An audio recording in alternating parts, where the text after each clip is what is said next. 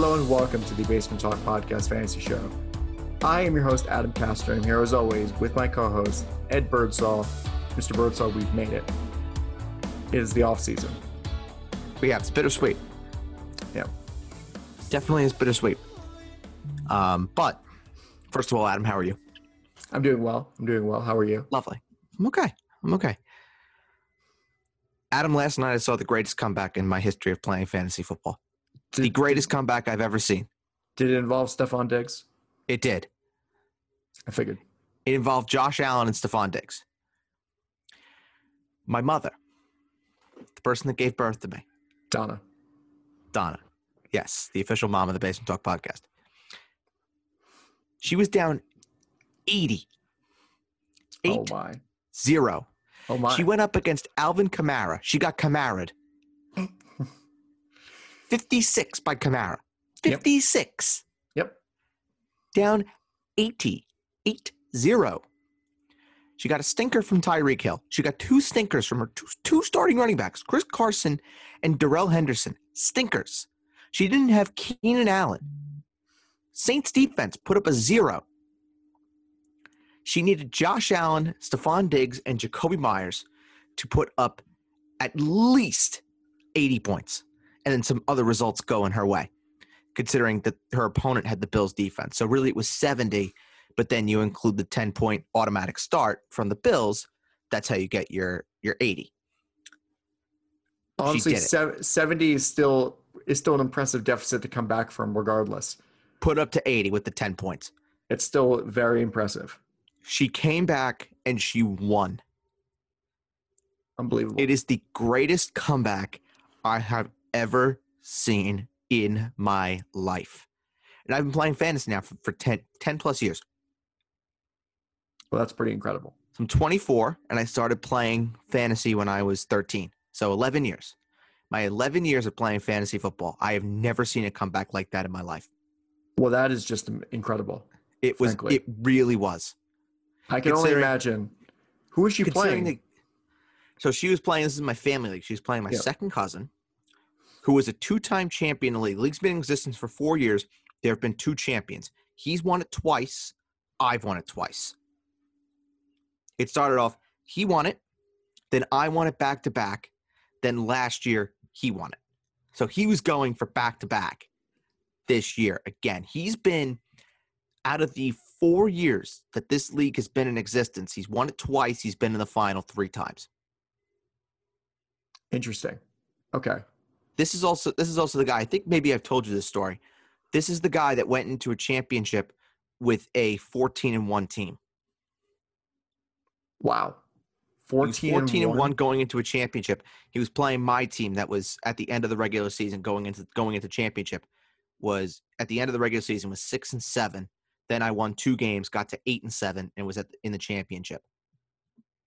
And I ended up beating him. That was the year that Davante Adams and Aaron Rodgers completely annihilated the New York Jets. Oh. That game shouldn't that game was I hate that game. That was awesome. That game was bullshit. That was awesome. That bullshit pass interference penalty. Why do you have to remind me of that? Sam Uh, Darnold has been banking on that potential from that game for the past year and a half. It brings me happy memories, Adam. It was it a good brings me happy memories of when I won fantasy championships. If I wasn't a Jets fan, I probably would say that was a really fun game. But it was a great game. It was great for a neutral.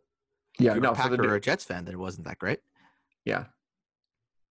I See, mean, this is what I love. We don't have to talk about anything, anything that's really you know with a lot of concrete substance. We can just kind of go and do our own thing. This is nice.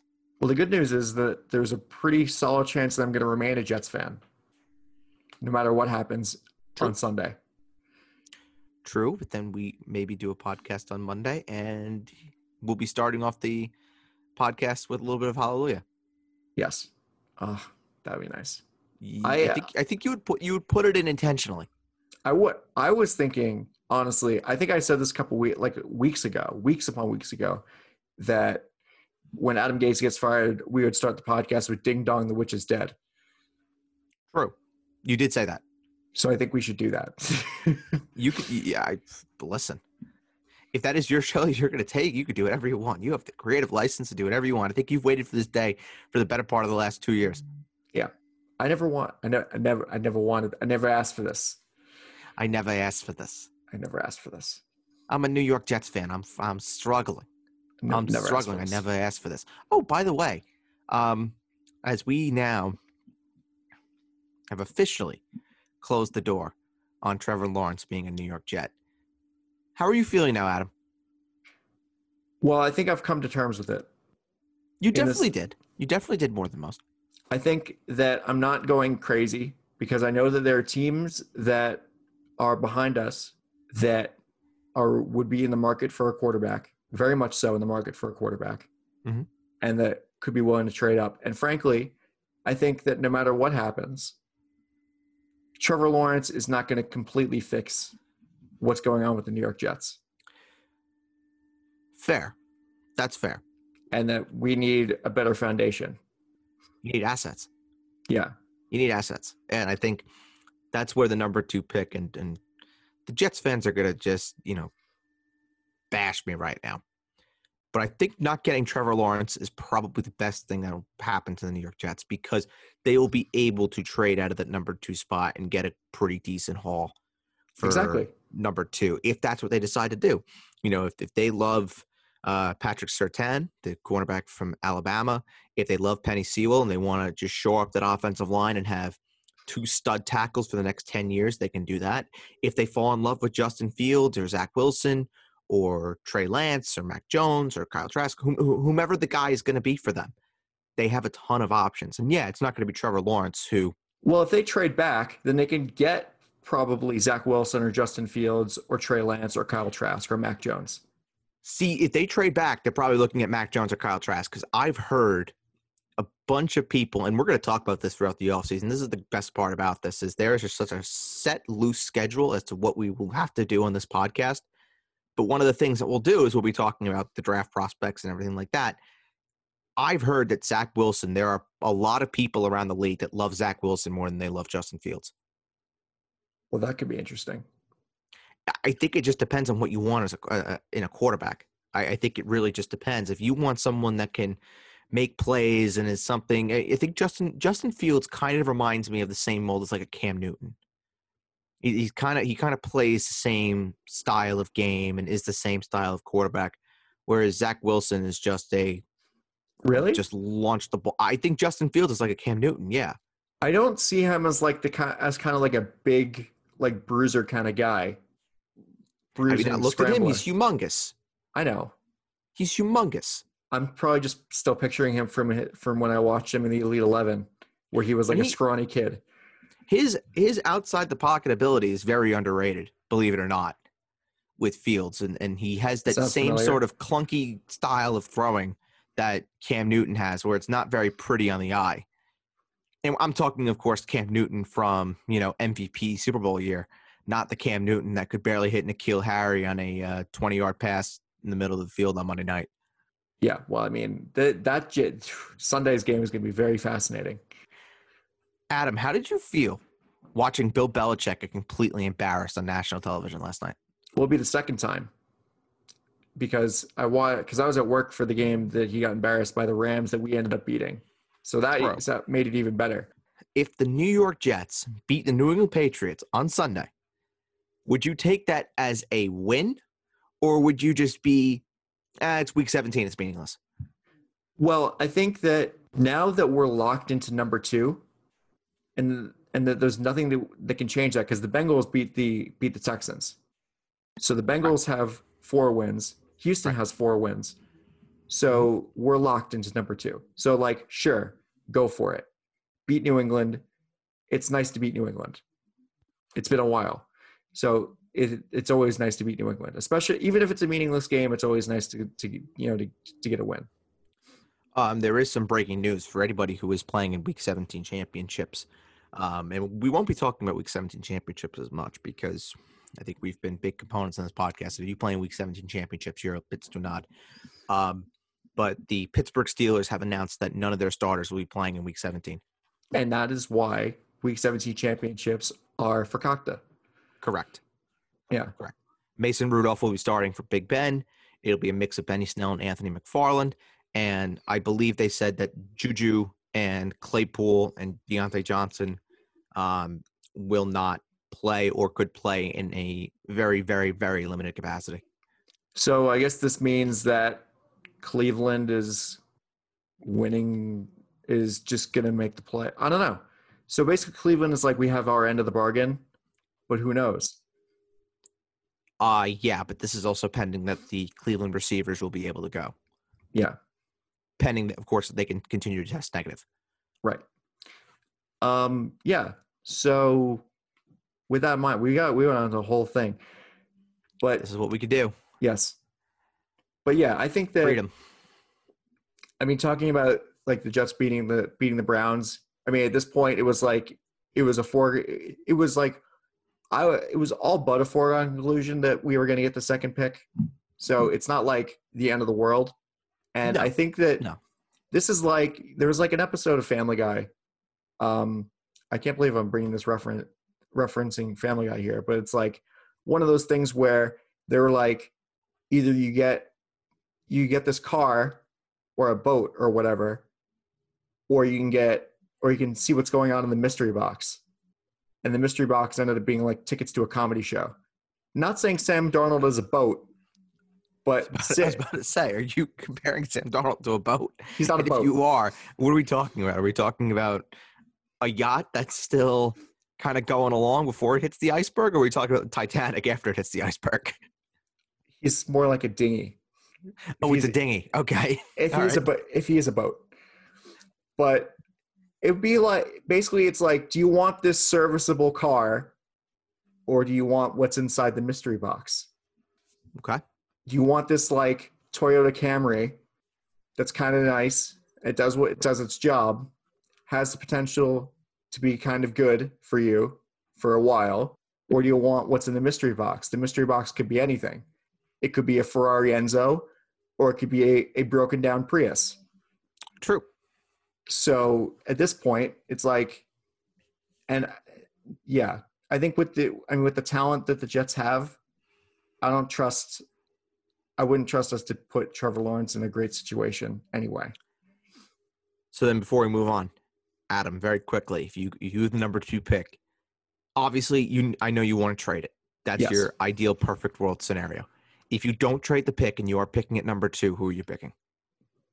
Ooh, i would probably pick who's the was Ja'Marr Chase is the corner No, uh, Patrick Surtain, Patrick Surtain is the corner Okay. from Alabama. Ja'Marr Chase is a receiver isn't he Yes. Yep. Yeah. From LSU. not picking him second overall. Um, I- would probably pick either Surtain or Penei Sewell.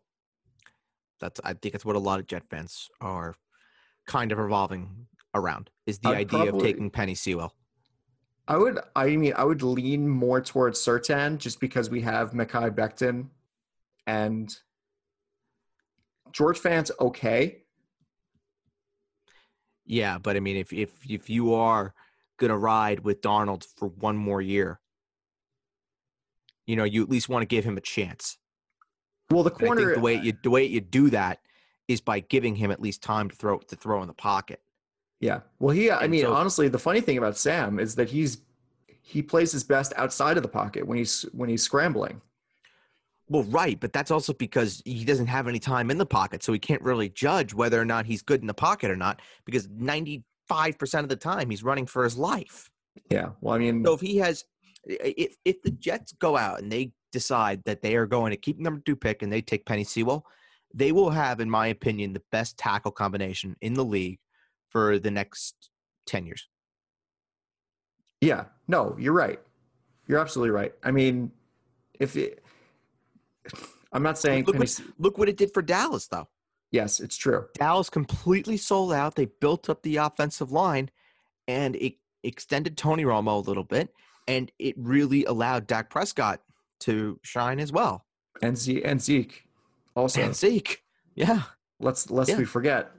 Yeah, and, and the Jets they have a ton of money that they can spend this offseason. So if you if you're able to say to me, you say, okay, if you're Joe Douglas, Penei Sewell, you have Penei Sewell that can play on the left, You have Mekhi Becton that can play on the right, or you mix and match whatever you want to do. Well, Becton plays on the left. Well, right, but uh, so does Sewell. Oh, So you could you could put them wherever you want. You can mix and match, doesn't matter. But you take Sewell, you give Darnold two very very good tackles to at least protect his one on the blind side, one on his near side, and then you go out with the amount of cap space that the Jets have, and you go get him a Kenny Golladay, you go get him an Allen Robinson, you go get him a Juju Smith-Schuster, or you trade for a Michael Thomas. Let's just say now you're talking about something. Now you're able to see what Sam Darnold can do with a new head coach, with a brand new shiny toy, and with two guys that are going to protect him. yep. So I don't, I, yeah. I, I don't, I don't see the need for the Jets to really go out of their way and be risky in terms of going to get Justin Fields because that, that for me, well, I'm of course a big Ohio State fan, OHIO. I love Justin Fields. It's a couple of things with Justin Fields, but mainly it's more of the the Ohio State quarterback track record in the NFL is not great. Well, it's uh, you couldn't have said that at a more timely time. Yeah. Yep. You have to be a you have to be a real world class asshole to get cut in your second year in the league by Washington, by Washington. a Mhm. team that still employs Reuben Foster, by the way. Ron Rivera said, "Nope, not in my locker room. Uh-uh." They still employ. I mean, Reuben Foster has been out for the season, but he's still on the team. Mm-hmm. Yep. Yeah, Unbelievable. Unbelievable. Yeah. I mean, knowing Joe Douglas, though, back to the Jets for a second before we go into our superlatives. Yes. this Breaking goes into some more draft coverage, but this is more proof that I've been saying all along Devonta Smith is going to win the Heisman. He just won the AP Player of the Year, and he is the first non quarterback, or excuse me, the first receiver to win the Associated Press Player of the Year as a wide receiver. Wow. Kid's a stud. Yep. Would he be That- the that- that's a kid that's really good. receiver? He wouldn't be the first receiver to win the Heisman, would he? Mm-hmm. He would Yep. be. Yep. Yep, he's the first. He's the first wide receiver to win the award since it was established in 1998. No, but I'm saying for the Heisman, would he be the oh, first? Oh, for the Heisman? yeah. No, I don't believe so. Okay. I don't. I don't believe so. Because I I remember reading somewhere that the the award is like almost exclusively for quarterbacks and running backs And Charles Woodson. and Charles Woodson. Well, Charles Woodson did did does stuff on all si- on all three phases, which I guess is why they decided to give it to him. All right, so we have one receiver that's won it. Two. So this that was the one I knew about. Oh, of course. Three. Yeah, we've had three receivers win the Heisman. And it was, in case you are wondering, Adam, because I know you're probably going to take this and stick it into your uh, pocket where you keep all of your knowledge, your uh, your random ass facts. You know me so well. I do, unfortunately. Um, so we have in 1972 Johnny Rodgers, who was a wide receiver slash running back at the time listed.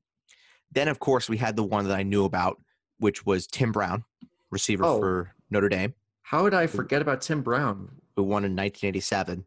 And then, of course, of course, Desmond Howard. Yes. So three receivers that have won that have won the Heisman. Devonta Smith is about to be the fourth. Why do I think that, that Desmond Howard played corner or safety? It seems like a safety kind of name. Yeah. It doesn't sound like a name that you would put on the back of a jersey with like 19 or 11 or any of those receiver numbers. It seems like a 11 number that you'd have like 30 or something. You'd be in the it would be the in the 30s. Yeah. Because that's yeah, the or he or he'd be he'd be like in the 30s or he would be in in the 20s. right. That's what that's what I envision it as. So yes, you you are you are correct in in, in that regard, there, Mr. Gaster. But I'm kind of ashamed of myself that I forgot about Tim Brown because he's great. This is true. I, I'm that was the one that I that was the only one that I knew about was Tim Brown. That's it. Anyway, so we can talk more about this. We will talk more about this We can talk about whatever we want to talk about. as the season as the off season goes on, as everything uh, happens with rookies leading up into the draft, what goes on with the with college football awards, you know, stuff happening in with the playoff because you have the duel of the fates between Trevor Lawrence and Justin Fields in the semifinal on I hope Ohio Tuesday. State fucking smashes Clemson. that'd be pretty interesting.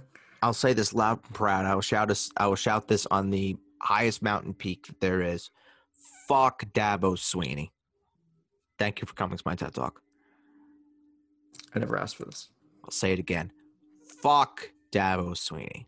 If Clemson loses that game, Dabo Swinney is going to get eviscerated. I mean, this is one of those things where you, coaches know better than anybody to not give teams bulletin board material, and that is It- literally what yes, he just yes, Adam. That is exactly what I was going to say, word for word. Is that Dabo Swinney has just given Ohio State bulletin bulletin board material. That if Ohio State comes out flat against Clemson, there is a real problem. Yeah, They should be fired up and ready to go. I mean, yeah. I wonder if uh, Gregg Williams would be brought in as a as a defensive coordinator to maybe get back at Clemson, if you know what I'm saying. Mm, I wouldn't want a bounty on Trevor Lawrence because I like him. I want to see him in the NFL. But put a bounty on Dabo Sweeney. That's fine. I'm good with that. All right. you know if there's like a, a tackle on the sideline and and someone and someone wants to give uh, Travis Etienne a little shove or something like that, then then I would say it's okay. It was like that story. Uh, what was it? I think Steve Mariucci said something like, "Oh, it was uh, okay." So it was Mike Shanahan. He, I'm sure you've heard this story before, but Mike Shanahan was the offensive coordinator for the 49ers a long time ago, Yes. and he was throwing on the sideline with Steve Young, and Steve Young Mhm. was throwing the balls, throwing balls to Jerry Rice as a warm up, and Al Davis was standing on the 50, and Steve Young and Mike Shanahan were standing on the 30, and Mike Shanahan said, "Throw an out, throw a deep route to Jerry Rice. If you hit the man standing on the 50, don't worry about it." And Jerry Rice almost like trucked Al Davis. Al Davis had to like jump out of the way because I'm sure you're aware of the long-standing feud between Shanahan and Al Davis as a result Yes. of his uh, short coaching stint with the Raiders. Yes. But yeah, there was a really good um, series called Beef History on SB Nation. I no, we're not sponsored or anything. I'm just saying it's really good. Where they went No free advertising. exactly. There you go. Why do we we don't even need drops when Bird just makes drops by himself? Just does True. the drops on his own. True. One of the many qualities of a voice talent. Yeah. Uh, so they have like a whole thing, a whole in depth, not like super in depth, but just talking about all of the events that led to the the beef between Shanahan and, and uh, Al Davis. So I would recommend watching it because that because they do tell that story. Interesting. Nice little tidbit for the for the listeners, for the great people. Yep. All right. So After you listen to this podcast in full first. Yes, exactly. So, one thing that one of my favorite episodes of the Required Radio Fantasy Show was in January. It was around this time, actually. It was our first show of 2019, and we had um, Chris, Chris Corbett on, and we also had Jared Faccione on as well. Great guys. You know them quite well. Yep. And we had superlatives for the fantasy football season. And they were named after, and they all had pretty interesting names. They were just, na- they were named after players. One of them, which unfortunately will not be making a return, is the Melatonin Award for Deepest Sleeper. That's so sad. It's one of my favorites. I know. I, w- I was kind of shocked at how much you laughed when I said that. It was brilliant. but uh, we do have six superlatives for you today and they are named after players they're not named after current players they're just na- they're named after retired players because And they are not named after natural sedatives. no no they're not so um The As far Cannabis as- Award goes to Josh Gordon every year. every year Uh, the Strip Club Award goes to it's a split, it's a shared award between Dwayne Haskins and James Harden. Oh dear. Patron of the year, Dwayne Haskins, James Harden. Can you imagine if Dwayne Haskins and James Harden saw each other at the same strip club and they it was like the Spider-Man meme where they're pointing at each other? It's like, what are you doing here? What are you doing here? They're for the same reason. Whatever that reason is, figure it out yourselves. it's a family show. Not the children out there, they're there to see some art. It's an art gallery. Anyway, so the first award is the Jamaal Charles Award for most surprising draft bust. God, where do I begin? where the fuck do you even begin? Um, okay. So my question for this award, Yes. are we including injury in this discussion? You know, I was thinking about it. Is And- an injury based? Oh, can we put injuries in this? Or are we doing it just based on performance? Are we basing it from their results based on where they were drafted? There, there there's like a whole bunch of things that go into this award. I'm thinking here. I mean, if you want to give two, then I'm fine with two. Well, if you're encompassing it based on, you know, saying injury, Michael Thomas is no no doubt the winner. I was gonna one. call the, I was literally gonna call this the Michael Thomas Award because this is what it was because he epitomizes this fact, but I didn't want to name it after current players. But yeah, yeah, Michael Thomas. If you're putting injuries in this, no doubt is the winner of this award. If we're going based on performance, hmm, I I- have one. I have one too. You're probably I mean, I think you might agree with me. You might not like it, uh, but I, I, think, you're- we're going for the same guy. yeah, it's Ezekiel Elliott. Yep, that's who I had. hmm Yeah, I, I look. I can't. I can't hate on that because it looked like he took a massive step back this year. You could say whether it was the health of the offensive line. You can say whether it was no Dak Prescott, but hey, we got to call it for what it was. Uh, Zeke did not look good, and it was quite amazing how Tony Pollard stepped in and had a massive game against the 49ers, and all of a sudden Zeke Zeke calf magically healed up and was ready to go because he needed to come back and I think prove a point and had a second hundred yard game against the Eagles. But Win Yeah, his it job was- back basically. yeah, to just show that he still can can do it.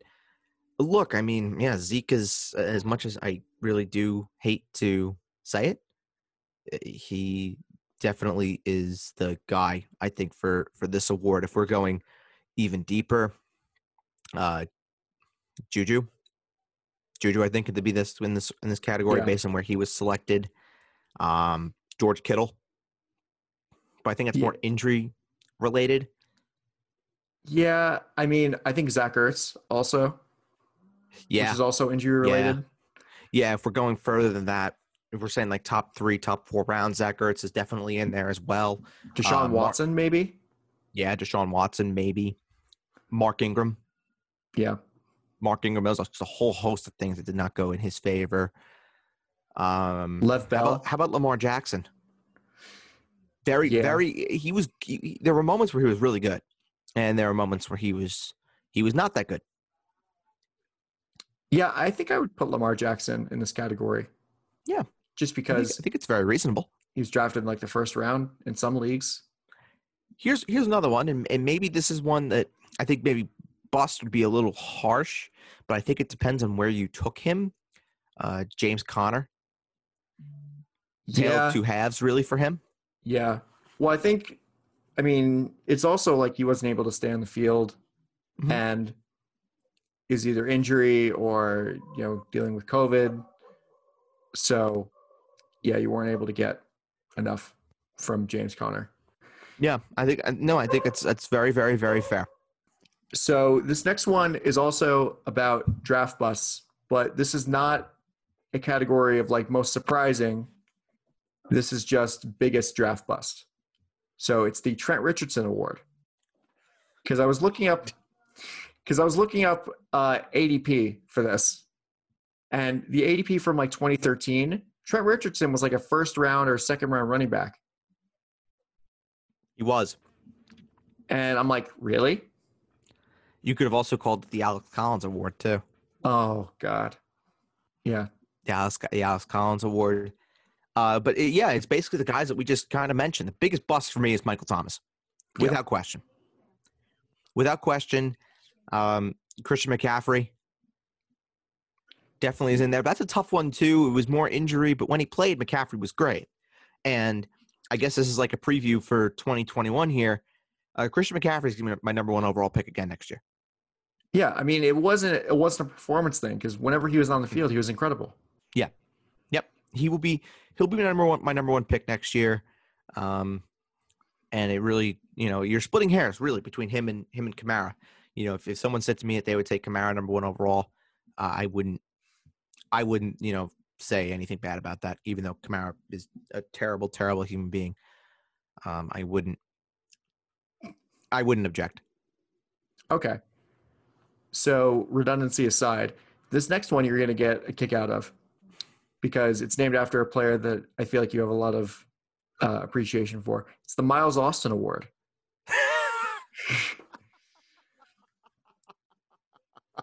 what a king! What a king! The Miles Austin Award is the player who came out of nowhere to exceed expectations. Ooh, I like that one. Yeah. Oh, I like that one a lot. This one also could have been the Alvin Kamara Award, but It could have been the Alvin Kamara award, but I think people expected Alvin Kamara to bounce back. Oh, no, not no, it's not. This isn't a bounce back. This is like complete unknown player, oh, like Oh, Alvin Kamara in 2017. I see. Oh, there's one. There's one winner for this. Yeah. There's one winner. Okay. Very obvious. It's James Robinson. Yes. James Robinson is, is the winner for this. I mean, he came out of literal nowhere. Leonard Fournette was cut. Ryquell Armstead was, you know, the guy. He was a talk of the town. And then Ryquell Armstead wasn't because he had the COVID and he's still, you know, feeling the effects of that. So prayers up to uh, Ryquell Armstead. Hopefully he'll, make a, uh full recovery uh, from that. Chris But- Thompson's on IR, basically. Yeah, we talked about Chris Thompson. We said, you know, look, Chris Thompson could be a very, very uh, good find, you know, in terms of having, you know, a solid floor. And my God, it, it just became James the James Robinson show. And I tell you what, and this is a very interesting discussion that I think we can have, considering there's no plan. We can do whatever we want. If you're telling me that with Trevor Lawrence now going to be the quarterback for the Jacksonville Jaguars, and James Robinson, you can guarantee me, is going to be the only guy in that backfield. You can guarantee me he'd be a 15, 20 touch guy. Maybe a little more than that, say 20, 23 touches a game. Where are you taking James Robinson next year? Adam? I mean, he's got to be like a first or second round pick. I said he, if, if you can guarantee me that, I think I would take him late second round. Because uh, are you taking, you're not taking him over McCaffrey, you're not taking him over Kamara, you're not taking over Dalvin Cook, I don't think, depending on where Dalvin Cook ends up. I wouldn't take him over Barkley. I wouldn't take him over Zeke. I wouldn't take him over Derrick Henry. I wouldn't take him over Austin Ekeler. I wouldn't take him over uh, uh, Jonathan Taylor. I wouldn't take him over Chubb. Wait, really? You you wouldn't take get- him over Jonathan Taylor? I wouldn't take him over Jonathan Taylor. No, Really? no. Jonathan Taylor is a top seven guy for me next year at the position. He will be a top twelve guy for me overall. That is interesting. I mean, We're- he we're not watching the same guy for the last three weeks. He finally was given the opportunity to shine, and he did yeah, with a great offensive line. I, I- mean, if you can tell me that Philip Rivers is going to be the quarterback there next year, and ooh, Jonathan Taylor, mm, num num num num num. But here, here's the real question for you, Adam. Joe Mixon or James Robinson? Oh, geez. Well, it's this is really tough. I mean, this is Joe Mixon with probably half a season of Joe Burrow. Mm-hmm. Uh, I'd rather have James Robinson. I'd rather have James Robinson as well. If you can guarantee me this workload, if you can guarantee me the workload, Josh Jacobs or James Robinson?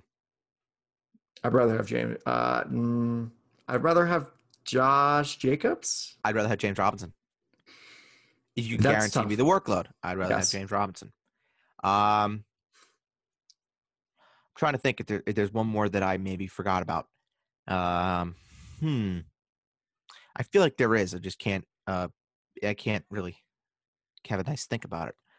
Uh, oh, David Montgomery. oh, oh, oh, oh, I found him. I found him. okay. James Robinson or Antonio Gibson? James Robinson. I'd rather have Antonio Gibson. Really? Yeah, I'd rather have Antonio Gibson. And there's another guy for this award as well, Adam. J.D. McKissic. Yeah. J.D. McKissic. The last couple weeks, he's he's really just come out of absolute nowhere. Even beforehand, in PPR, his numbers were very very steady. You know what's funny? You could also probably put Antonio Gibson here too. Um, you could, but I think there was enough hype with Gibson coming into the season where people knew who he was and were drafting him high enough. Well, where I don't think anybody was drafting J.D. McKissic, and I know nobody was drafting James Robinson. Well, yeah. I mean, at this point, I mean, during drafts, people pe- people were assuming that Leonard Fournette was still going to be on the Buccaneers. Oh, right. I mean, you took Leonard Fournette in what the fourth round, I think so. fourth, Something the like that. third, something like that. I Third mean, or fourth. I, believe me, I saw it in a whole lot, a lot of spots too. Speaking of players who are eligible for the Trent Richardson Award, Yeah, yeah, Leonard Fournette could definitely be in that category as well, unless you unless you were able to draft after he got cut by the Jaguars. Yeah, for me, Well, I think it was just one of James those- Robinson. it was one of those things where you had no idea what was going on with Washington's running back situation. They just cut Derrius Guice. hmm They had there was like the looming threat of Bryce Love. Peyton Barber was still there. And for the beginning part of the season, there it was like a full blown committee where we had no idea what was going on. Sure, that's correct. So that is correct. He could be a, he could be eligible. Uh, James Robinson is probably going to win this award too. It's the Randy Moss Award for most outstanding rookie. Randy Moss's rookie season was actually one of the best in fantasy history. Yeah. Uh, you could put James Robinson up there. CeeDee Lamb. Yep. CeeDee Lamb's a touchdown machine. Yeah, I I love him next year. I'll have I will have CeeDee Lamb as top twenty, if not top fifteen receiver for next year. Antonio Gibson, James Robinson, we mentioned Jonathan Justin Taylor, Herbert. Just, Justin Herbert. Yeah, yeah, yeah. It's it, it's Herbert. That's a good that's a good shout, Adam. I, I it's Herbert. I mean, he just broke the record for uh, the rookie record for passing touchdowns, Yeah, and uh, yeah, it was Baker Mayfield's record that he broke. So he he looks like a real player. Looks like a real real player. And if you're the Miami Dolphins, and you know you just bench to it again for Fitzpatrick to come in and save the day, I mean, what what do you do? Because you're watching Herbert just completely take over in LA, and it's looking like the Chargers have a really solid foundation. If they're able to change their coach and they're able to bring somebody in that can really get continue to get more out of Justin Herbert, the Chargers could be real good. see, I told you, it's the myst- it's the mystery box. It is. You're right. Everybody thought that Tua was going to be the guy. I mean, even hip injury notwithstanding, but Yeah. I think everybody was like Tua's the Tua was far and away the best quarterback in this draft class, and it looks like it's going to be Herbert. Yeah, it does look like it's going to be Herbert. If not, if not Burrow. But I mean, we we got a small sample size of Burrow, and everything we saw out of Burrow was he was great. Yeah, He was great. You know, at, and that's nothing.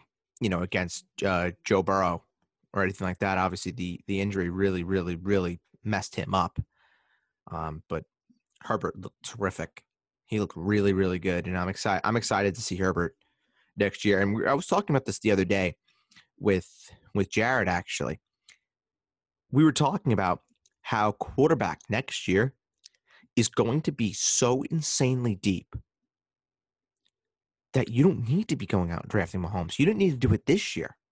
Because how many championships did you, how many championship teams did we see where Mahomes wasn't on it or Lamar Jackson wasn't on it? You know, you had guys like Josh Allen, Justin Herbert. Um, you know, maybe maybe you picked up and, and you were starting Aaron Rodgers in the late rounds. Ryan Tannehill as well. Those kind of guys were winning people championships, and odds are Patrick Mahomes Lamar Jackson, they weren't really doing that. So it just goes to show you again, you don't need to be drafting a Patrick Mahomes in the third round or second round to win a championship. You you you don't. You don't need him. For reference, the team that won championship in our league, the league that Mhm. we're both in, Yep. his starting quarterback was Deshaun Watson. There you go. And he was about in the fifth round. Yep. I mean, he also had Dalvin Cook, DK Metcalf, That helps. but that helps. Definitely helps. And Julio Jones. Oh, and and by, and by the way, um, commiserations to all commissioners. Uh, this is a very tough time for everybody, considering you're going to have a bank account now that's going to be just sucked dry because you have to pay out for uh, fantasy championships. Hopefully, you are smart. Hopefully, you pack that all away in either in envelopes or if you're in your Venmo or something like that, where you just make those payouts and you're done. Yeah. That's what I did. So I did. I had, I think I had like a thousand bucks in my Venmo that I just didn't touch just from league fees and, and whatnot. And I was able to pay everybody out yesterday. So I'm done. Well, that works. Yep. Let it sit in your Venmo for four months. Done. Yep. Um, the next award is named after somebody who recently retired, and that is Eric Berry. And this is the bounce back player of the year or comeback player of the year. Fuck me. I hate this award. I know, I know, I know. Alvin Kamara. It's Alvin Kamara. I know. It's Alvin Kamara. And I am I am here on this podcast and I am um I am announcing that I will not be taking a New Orleans Saint for the remainder of my fantasy career. Wow. It's a bold strategy, Cotton. The Saints always find a way to do me dirty.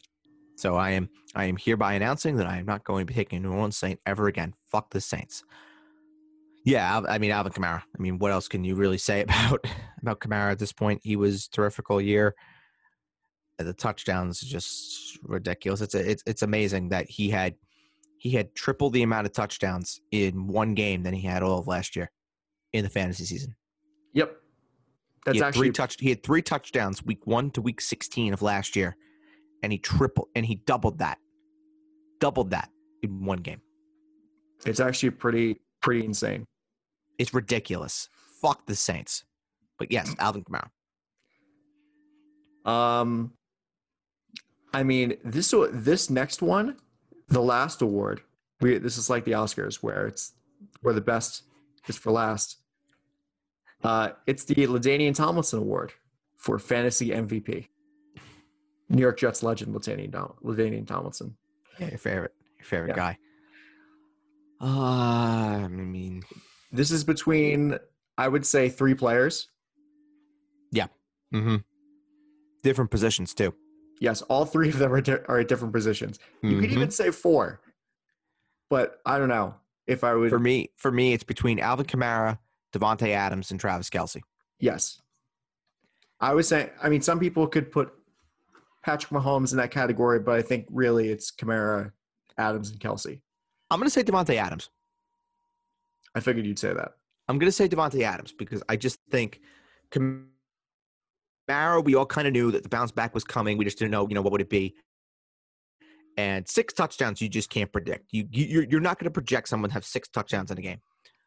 Travis Kelce, he was terrific. He was terrific all year long. He's going to be a first round pick next year, and I'm going to be very curious to see what manager is going to be willing to take the plunge on taking Travis Kelce in the first round because I don't know if we're ever going to have a tight end go higher than where Travis Kelce is going to go next year.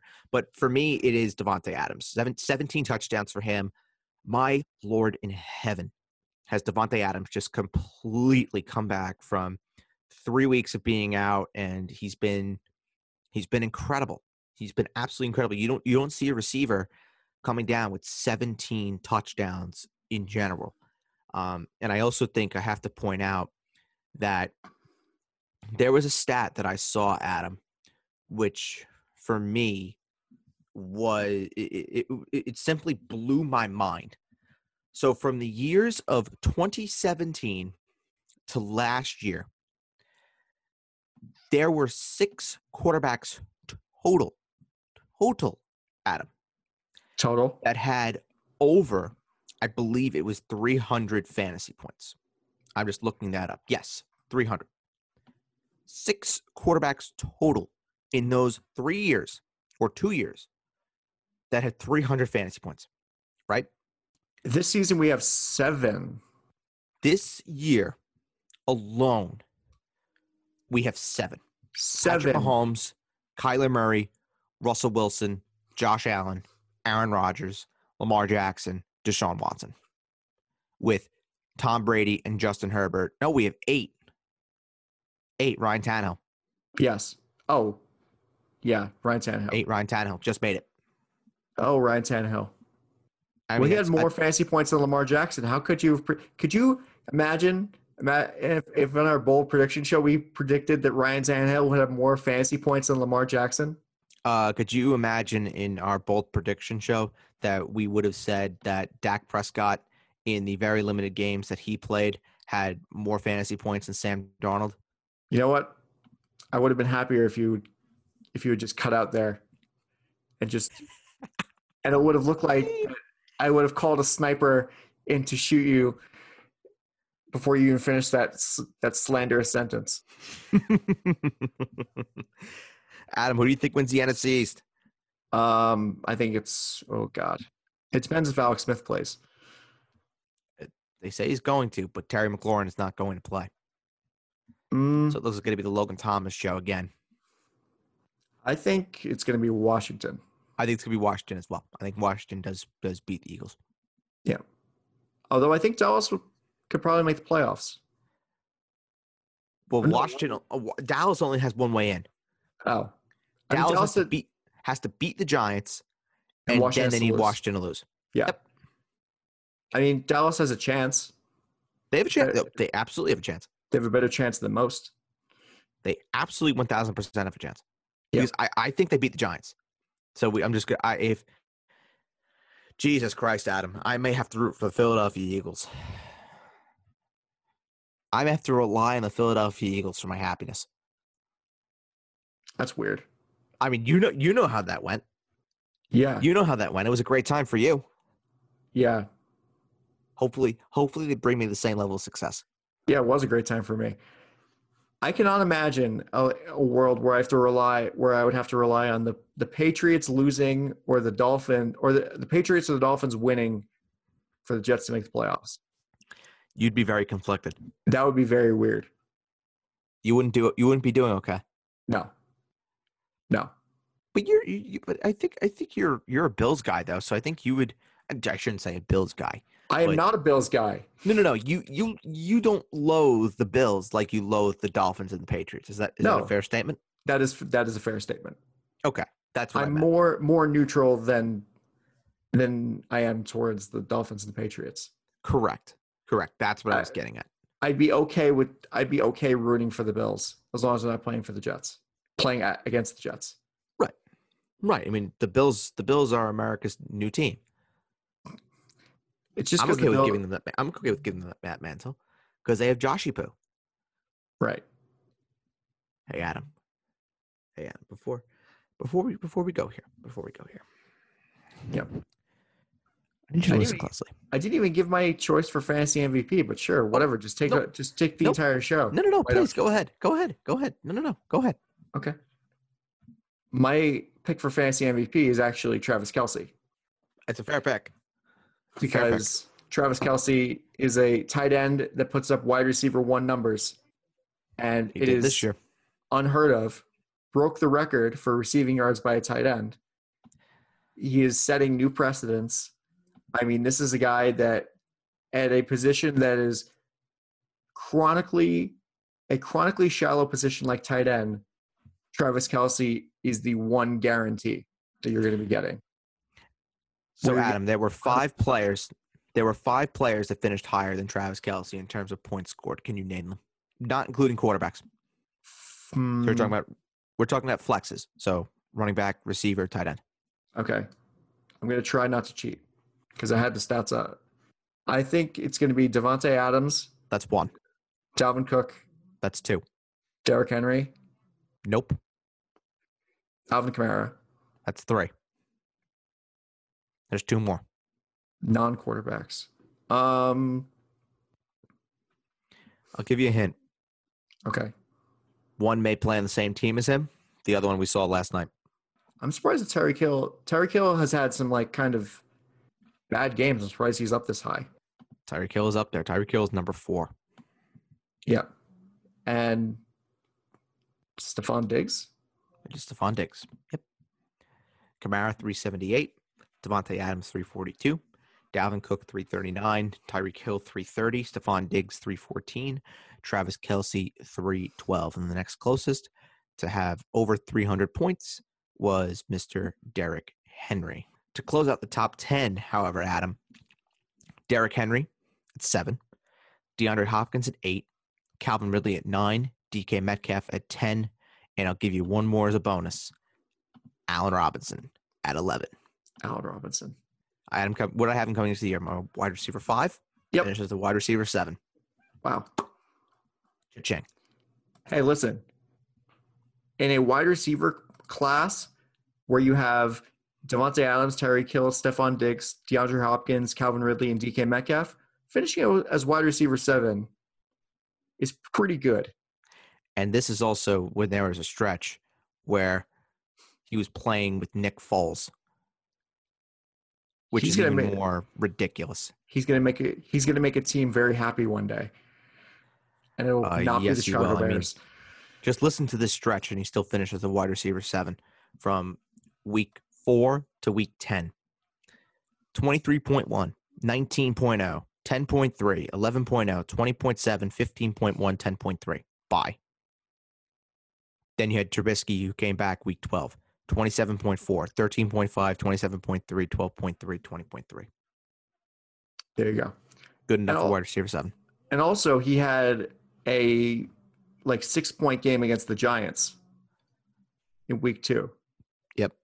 And in week one against Detroit, he had it was a twelve point three, Mm-hmm. and he still finishes wide receiver seven. Yep. Ridiculous. Yes, very ridiculous. And also, I think one player who is an honorable mention for the Randy Moss Award for rookie for most outstanding rookie that we didn't talk about for some reason is Justin Jefferson, Oh, yeah. Yeah. who finishes wide receiver eight. Yep. He's got to be in there for sure.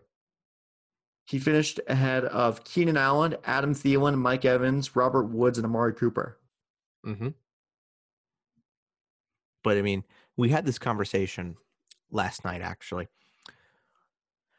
where I think the difference between Justin Jefferson and someone like Corey Davis, who I believe is the greatest receiver of all time, is Corey Davis is on such a run heavy offense where he doesn't get the opportunity to produce.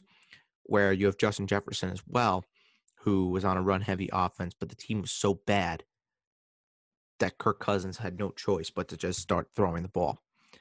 So, I listen. I hope Corey Davis goes somewhere else. I hope he leaves Tennessee. I hope he leaves them in the dust.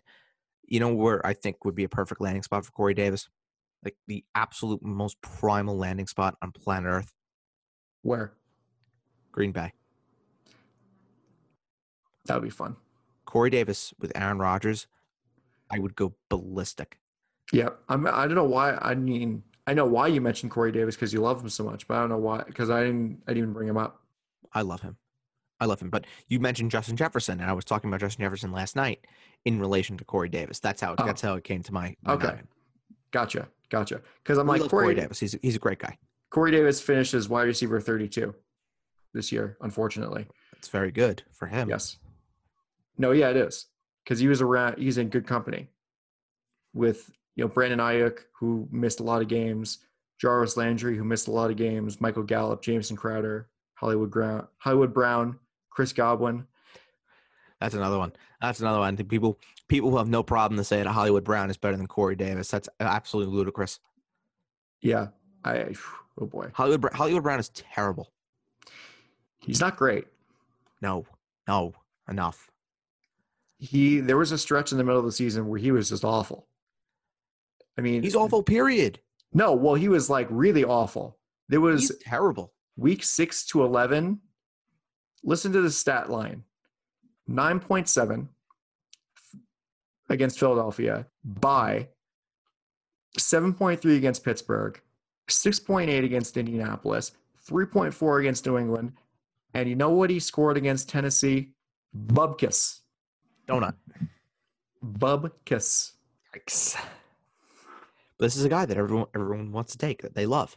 It's the same thing. It's the same thing with Deebo Samuel. That's another one. I I, I don't understand that one. Yeah, I don't really understand that either.